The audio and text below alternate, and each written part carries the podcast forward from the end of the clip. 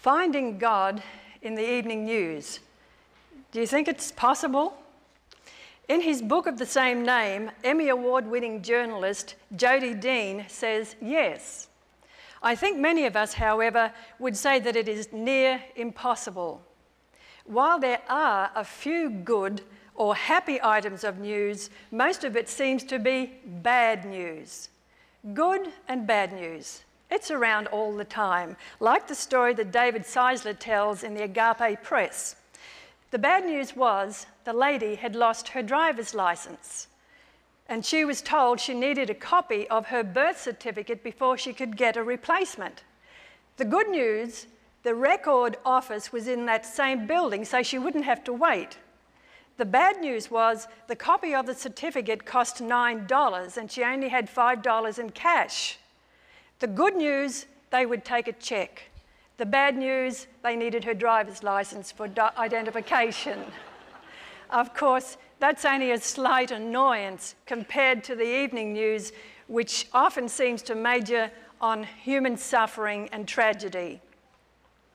Listening or reading the daily news leaves one feeling like they would like to be like the proverbial ostrich who puts its head in the sand and then pretends all is well. Jody Dean points out that instead of feeling helpless when we hear the bad and sad news, we can pray and intercede for those who are suffering and who are in need. We can pray for the Sudan that the humanitarian work will be allowed to reach the people who so desperately need it. When 9 11 happened, many people asked, Where was God? Well, God was there working through the firefighters, the policemen and women, the emergency and rescue workers. They all put their lives on the line to help to save as many as possible. There's a text in the Bible that says, All things work together for good which means God can and will bring good out of tragedy. Bad things happen because of evil in the world. In the beginning, Adam and Eve sold out to Satan, which means that ever since, mankind has had the power to choose good or evil. When man chooses to do, to do evil and the innocent suffer, God works to bring some good out of heartache. A true example of this is the Amber Hagerman story. Amber was kidnapped and brutally murdered in Arlington, Texas in 1996. She was only nine years old. An evil person chose to commit a terrible, evil crime. And yet, out of this tragedy has come something good called the Amber Alert, which is helping to save the lives of numberless children.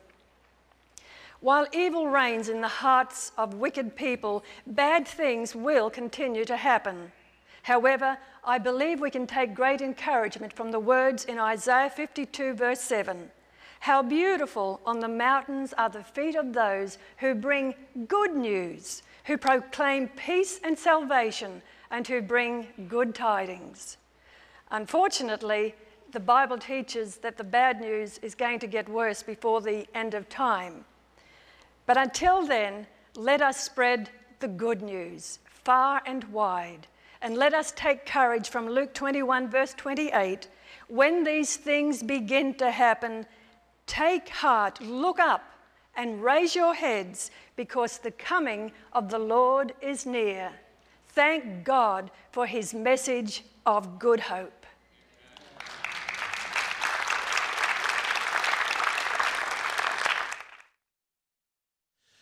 The topic today is talking in tongues.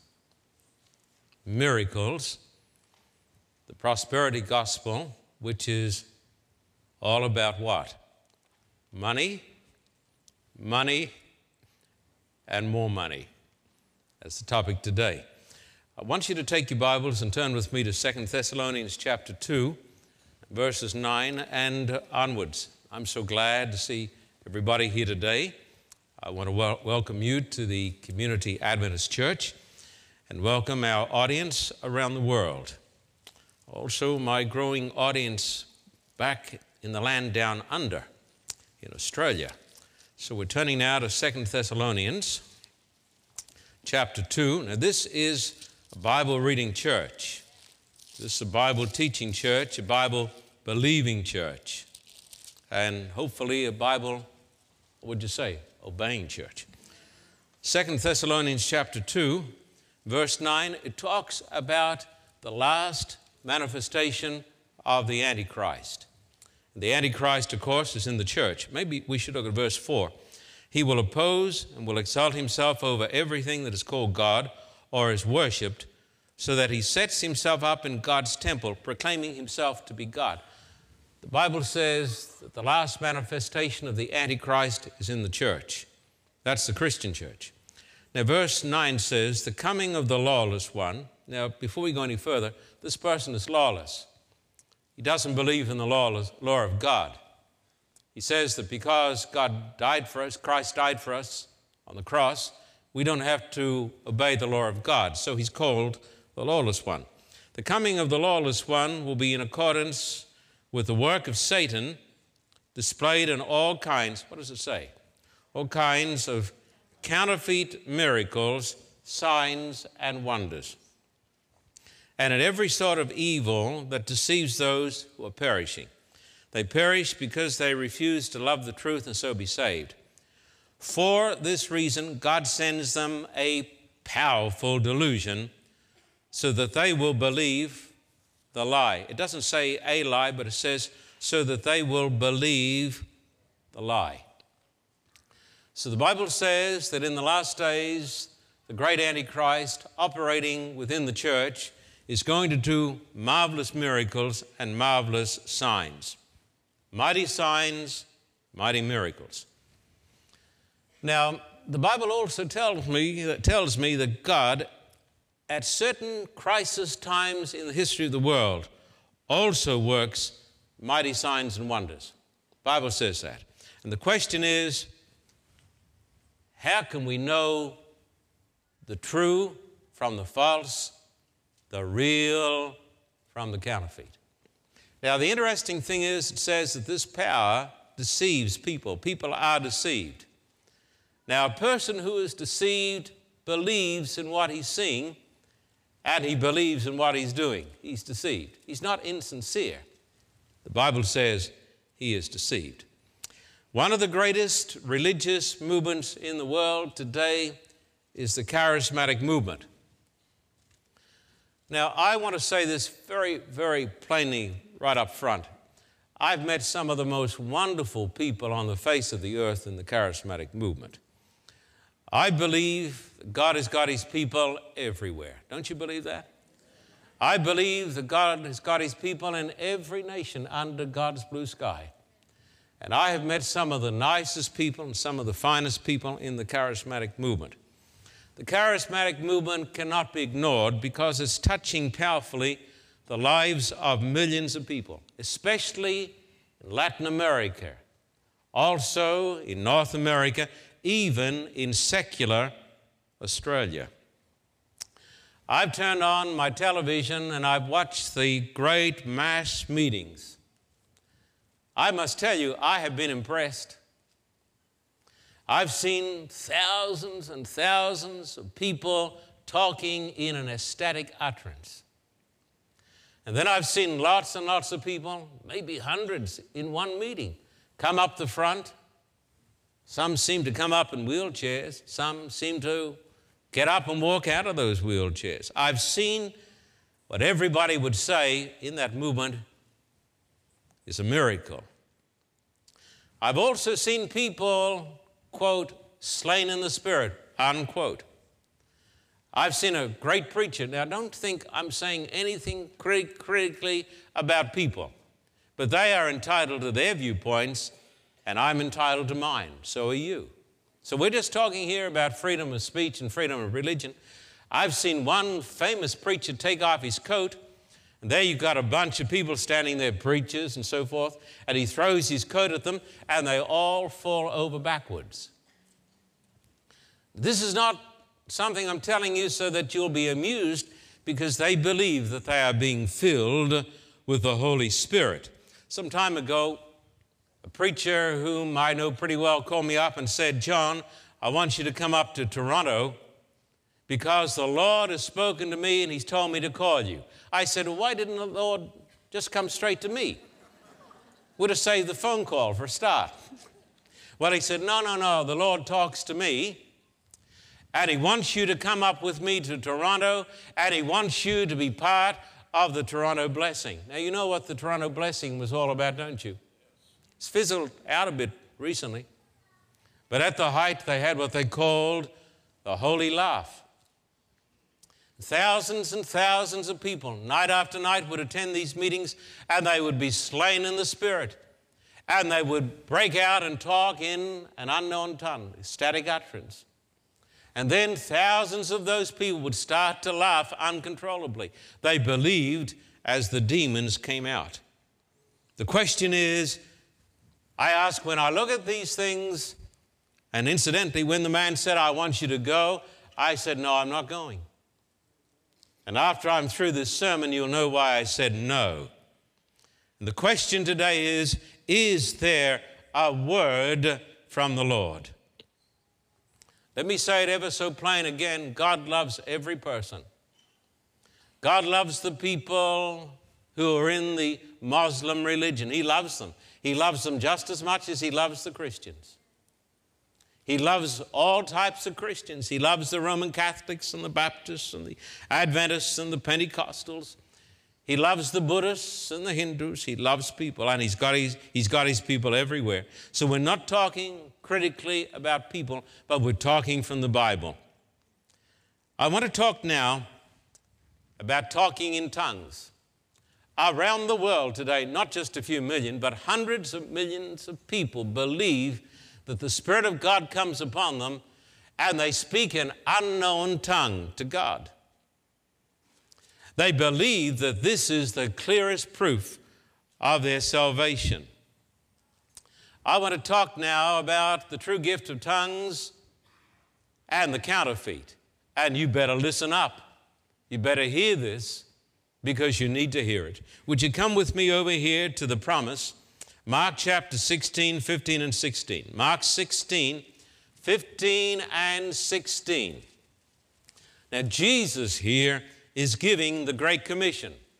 And I want you to take your Bible. Mark chapter 16, 15, and 16. He said to them, Go into all the world and preach the good news to all creation. Just pause there. If you belong to a church that is a social club, and isn't going to all the world to preach the gospel, you're in the wrong church. Because the true church will go into all the world and preach the gospel. Whoever believes and is baptized will be saved, but whoever does not believe will be condemned. And these signs will accompany those who believe. In my name, they will drive out demons, they will speak in new tongues. They will pick up snakes with their hands. And when they drink deadly poison, it'll not hurt them at all. They will place their hands on sick people and they will get well. I want you to notice this. This is pretty important. When the Bible talks about the gift of tongues and these miracles, it's in the context of preaching the everlasting gospel. Because Jesus said, My disciples are going to go where? Into all the world. And they're going to go to places where people will not understand their language. And therefore, I'm going to give them the supernatural ability to communicate with people around the world. And so, the gift of tongues was promised in connection with the giving of the Great Commission. The fulfillment must be in harmony with the promise. Did you get that?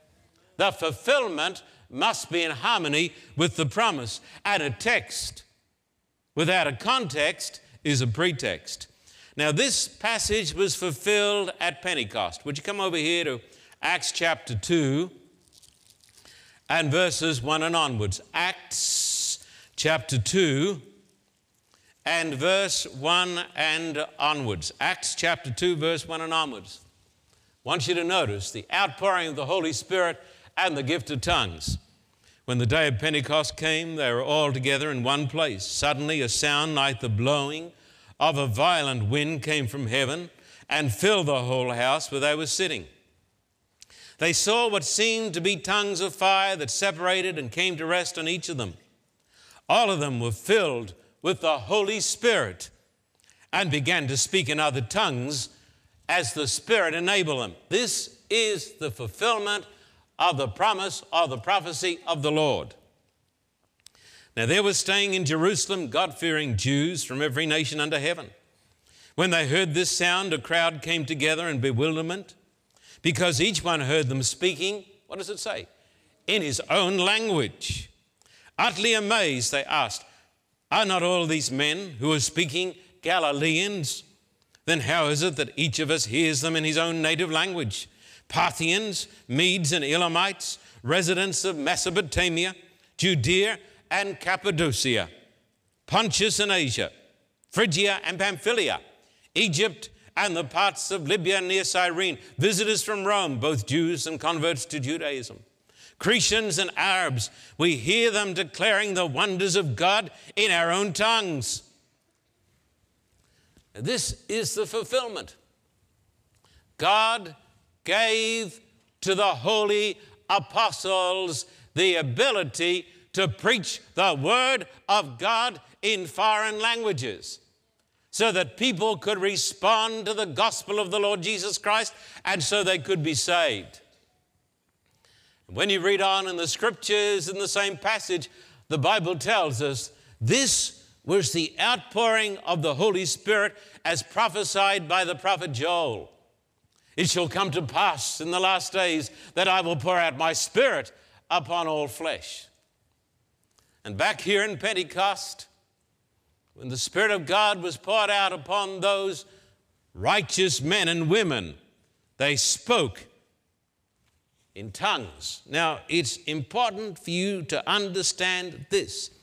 The word tongue in the Greek language of which the Bible is written in the New Testament simply means language. Let me say it again. The word tongue simply means language. And right there at Pentecost, in fulfillment of the prophecy that Jesus gave to the church, the disciples were talking in tongues, but not in ecstatic language, not some ecstatic experience. They were preaching the Word of God. Every time tongues is mentioned in the New Testament, I don't have time today to give you a full study on this, but every time tongues or languages are mentioned in the New Testament, it's in the context of a multicultural environment. You read in the Bible how the disciples at Ephesus received the gift of tongues. That's in the book of Acts. And Ephesus stood at the center of these great roads where people were passing through from every spot on the face of the earth. And so the Ephesian Christians could communicate the gospel to foreigners. God gave them the gift of tongues. This gift is important because it was given so people could reach the lost for Christ. I want you to hear that. It was given so the church could reach the lost for Christ. Let me talk to you about the church of God in Corinth. What was Corinth like? I guess a little bit like Los Angeles or New York or some other great city. It was cosmopolitan. Many, many different languages. In this great city of the angels, there are more than 200 tongues that are spoken. Corinth was cosmopolitan. It was wild uh, and it was a wicked city. And when people came into the church of God out of the city of Corinth, some of them brought that old spirit. And the church of Corinth, even though they were called the saints of God, they had a few problems. For instance, let me tell you, there was a man who was living with his father's wife, and the church didn't seem to care a bit. They said, So? The church was filled with different parties. You can read this in the book of Corinthians. There was the party of Apollos. Hey, I belong to the party of Apollos. Others said, I belong to the party of Paul. Others said, I belong to the party of Christ. It was a church that had theological and spiritual problems.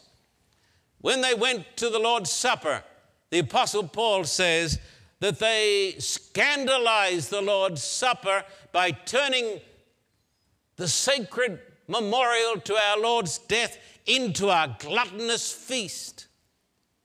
They even used to fight over the food. This was a church that God had blessed, and members of that congregation had received uh, the gift of languages to preach the gospel to the world. And they turned the gift of languages upside down. Would you please come to 1 Corinthians 14 and verse 22? 1 Corinthians must be understood in the context of Scripture. If you have a difficult passage, explain it by a simple one. 1 Corinthians chapter 14 and verse 22, dear hearts and gentle people. This is a key note passage. Verse 22, have you got it? Tongues then are a sign. Are you listening? Tongues then are a sign not for believers, but for unbelievers. So the Bible says here, Paul says, tongues are a sign not for believers in the church, but for unbelievers in the world. What happened in the church in Corinth? Like what has happened today to so much of the Christian church? While Corinth was going to hell in a basket case, the church members had got together in a holy huddle. And they were using the God given gift of languages not to preach the gospel to the lost, but for self glorification and self exaltation. Remember this tongues are a sign for unbelievers. That's not how speaking in tongues operates today.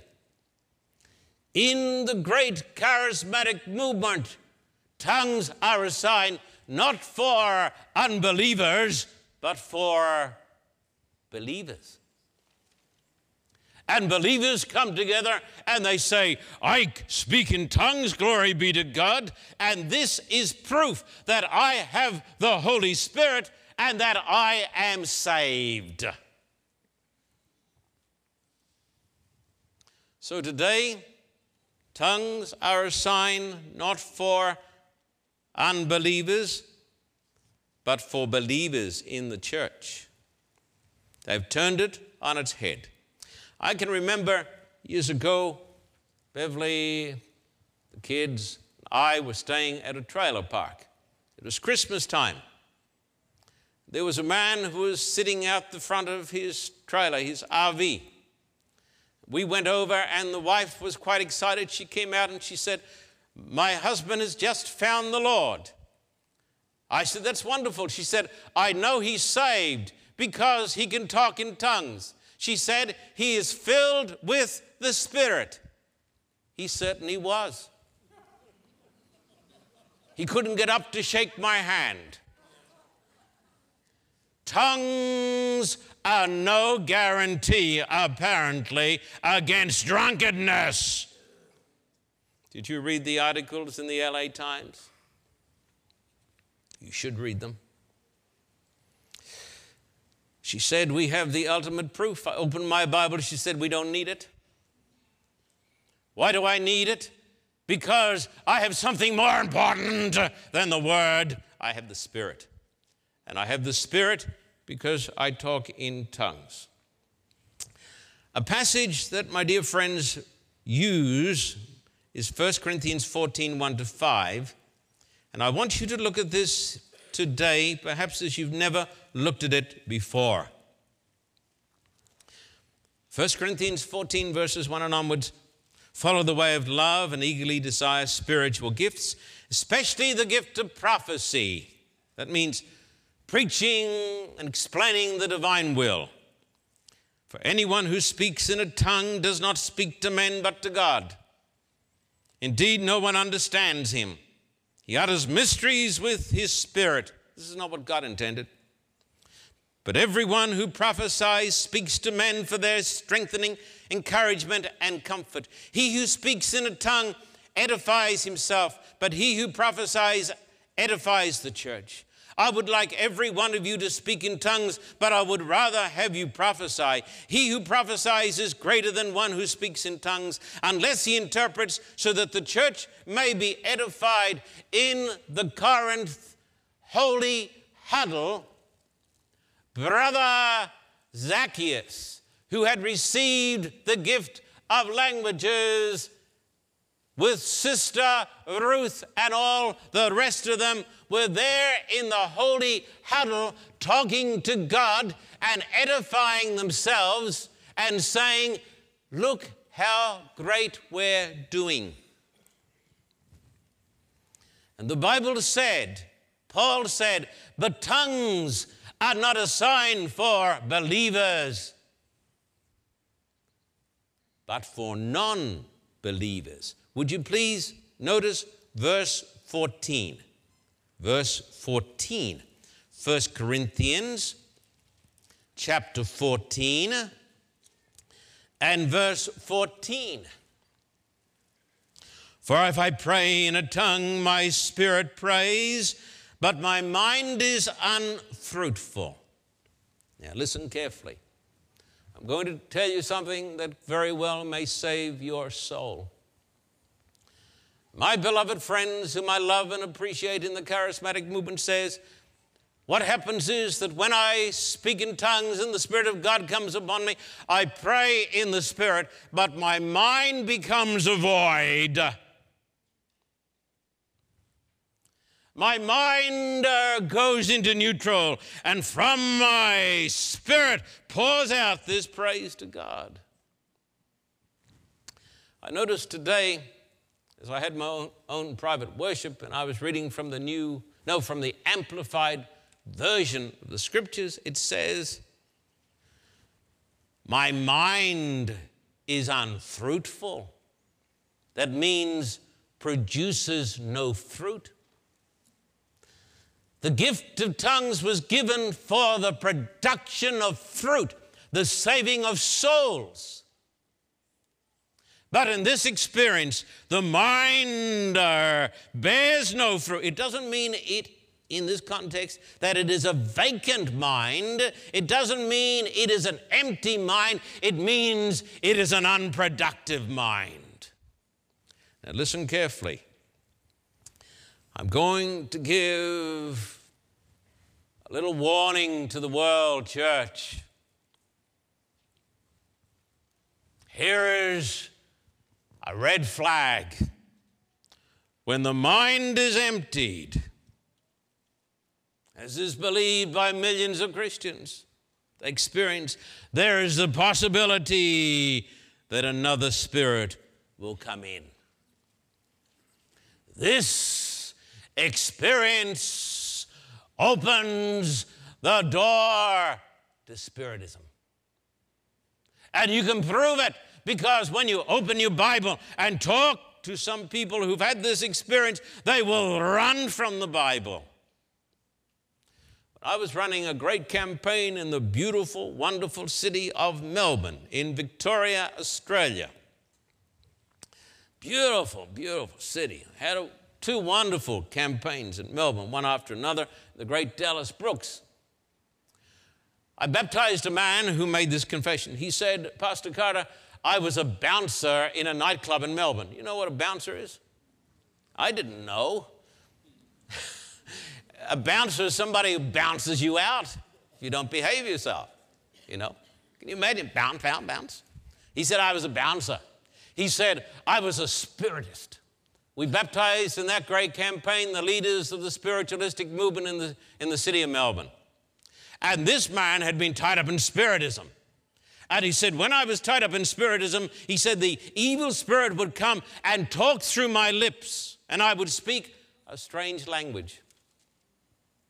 He said, I went along to a great revival meeting where people apparently were being healed, and they took me aside and they coached me to talk in tongues. They taught me to say words over and over and over again fast. And he said, In the name of the Lord, they did it. And I burst out in tongues. I said, Yes. And he said, I was terror stricken. I said, Why? He said, Because the voice that came through in the religious meeting through my lips was the same voice that I recognized from the seance chamber. Watch it. Watch it. So the man said, Come with me. And I said, No, no, no. Any person can be conditioned to talk in this ecstatic utterance. They have carried out experiments at Notre Dame University, and they have got atheists, and they have conditioned them, and they have spoken in tongues. Exactly the same as so called believers. It is a known fact that in the pagan world, in the Hindu world, and even among the Maoris of New Zealand, the talking in an ecstatic utterance is not limited to Christians, atheists, Buddhists, Hindus, pagans. I say this with respect. Talking in tongues is generally a psychologically induced state.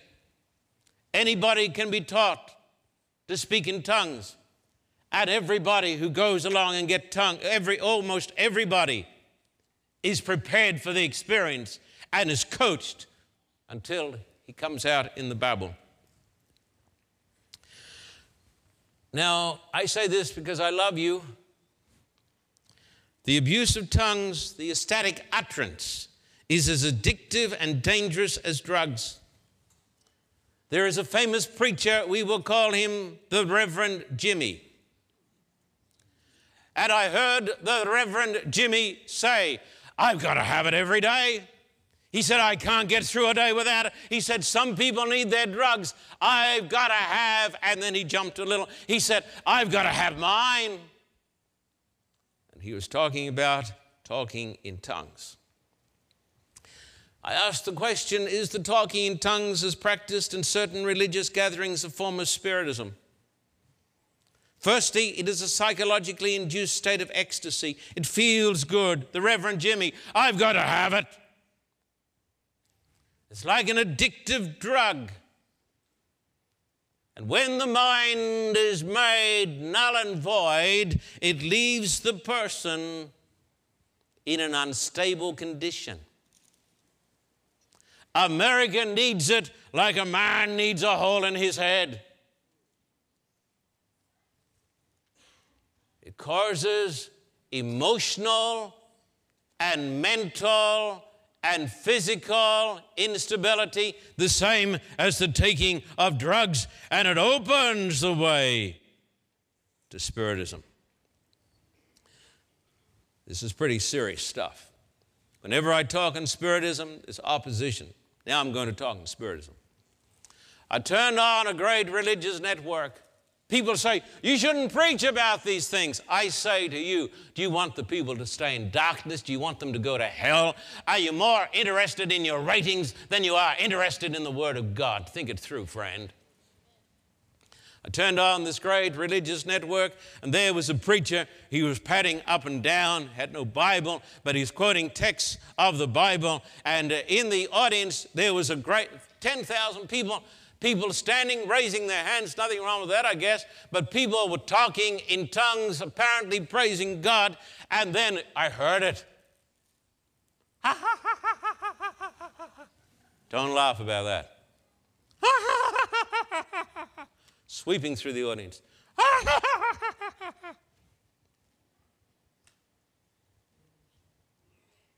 I've heard it before.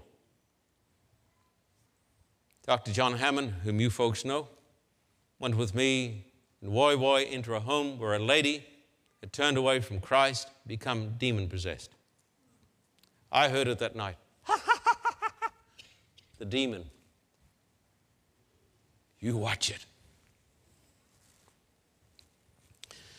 When I went into that home, I felt the same presence as I when I watched that church service.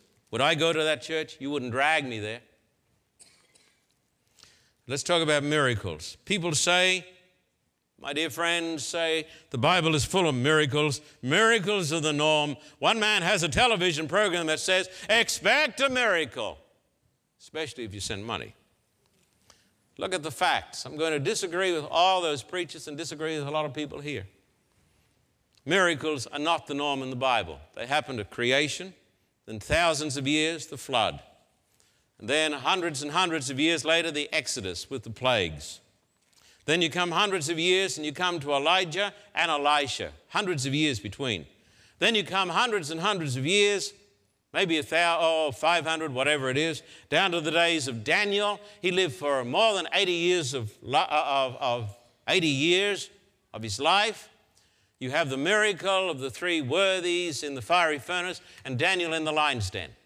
A couple of miracles in 80 or 90 years. And then you come hundreds of years to the days of John the Baptist. It says John did no miracle, but all that he spoke of this man was true.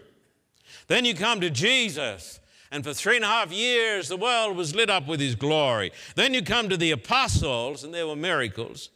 And then the Bible says the miracles will come again at the end of time. Listen carefully to me, my charismatic beloved friend. Whether you're in the Catholic Church or the Methodist Church or the Baptist Church or the Pentecostal church, or even maybe in the Adventist church.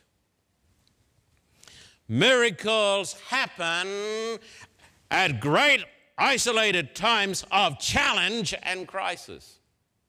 Obviously, at creation, obviously, at the flood, the Exodus, because God was raising up a people to take them out of the land of Egypt. In the days of Elijah, because Israel had gone into apostasy in the days of Jesus because miracles were given to authenticate his ministry. Miracles in the scriptures are like the afterburners on a great jet. They're not on all the time. You know when you turn on the afterburners? When you turn them on to get going. God turned on the afterburners at certain phases in the history of the world to get it going. People say, but I go to church and I pray that I'm going to be healed. God doesn't heal me. I must be a terrible sinner. No. No. I want you to look at this text here, 2 Timothy 4, verse 20. This is pretty important that you get this. 2 Timothy chapter 4 I want you to understand this, folks. I want you to be absolutely clear on this. I don't want you to be deceived on this. I don't want you to end up with a mind that's void and destroyed. And as they say, a mind is a terrible thing to waste, you know. 2 Timothy chapter 4 and verse 20. Erastus stayed in Corinth, and I left Trophimus sick in Miletus. He is the greatest miracle worker in the early Christian church, and he couldn't heal Miletus. Ever thought about that? Why wasn't he healed? Listen to me. God turned on the afterburners at Pentecost to get the church going. But after a few years, Paul leaves this man, Trophimus, and he's sick, and he doesn't heal him. because healings are not the norm. The Bible says a man ought to walk by faith and not by sight. There are some people who put their faith in miracles. What say if they put them in the wrong miracles? That's happening. In the Bible, there are vast periods of time when there are no healings, no raisings of the dead.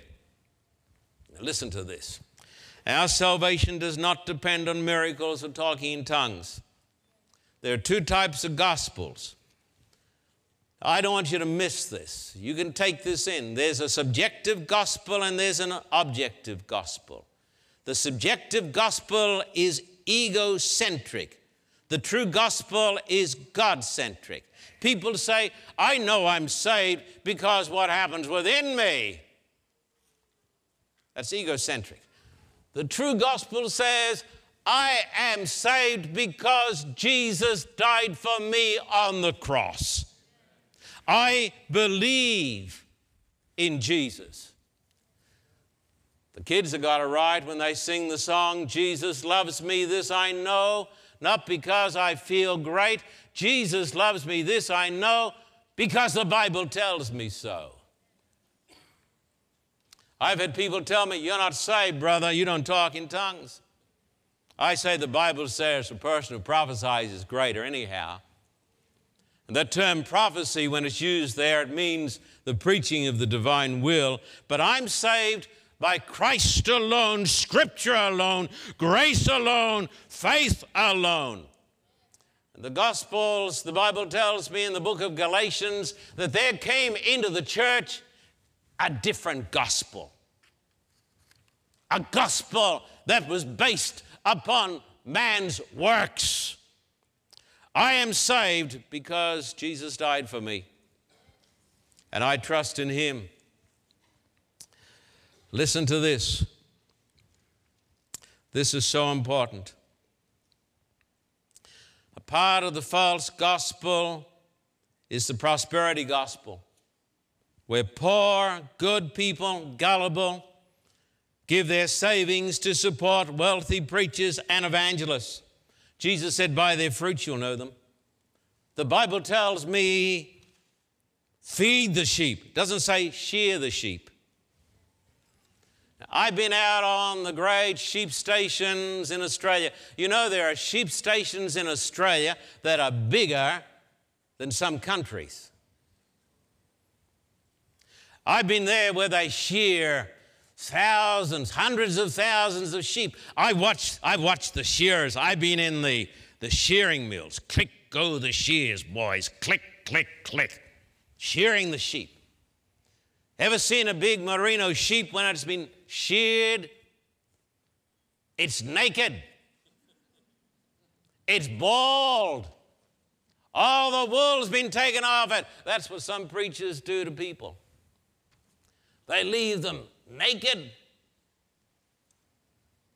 Jesus said, that's what false prophets do. He said, Feed my sheep. He didn't say, Shear my sheep.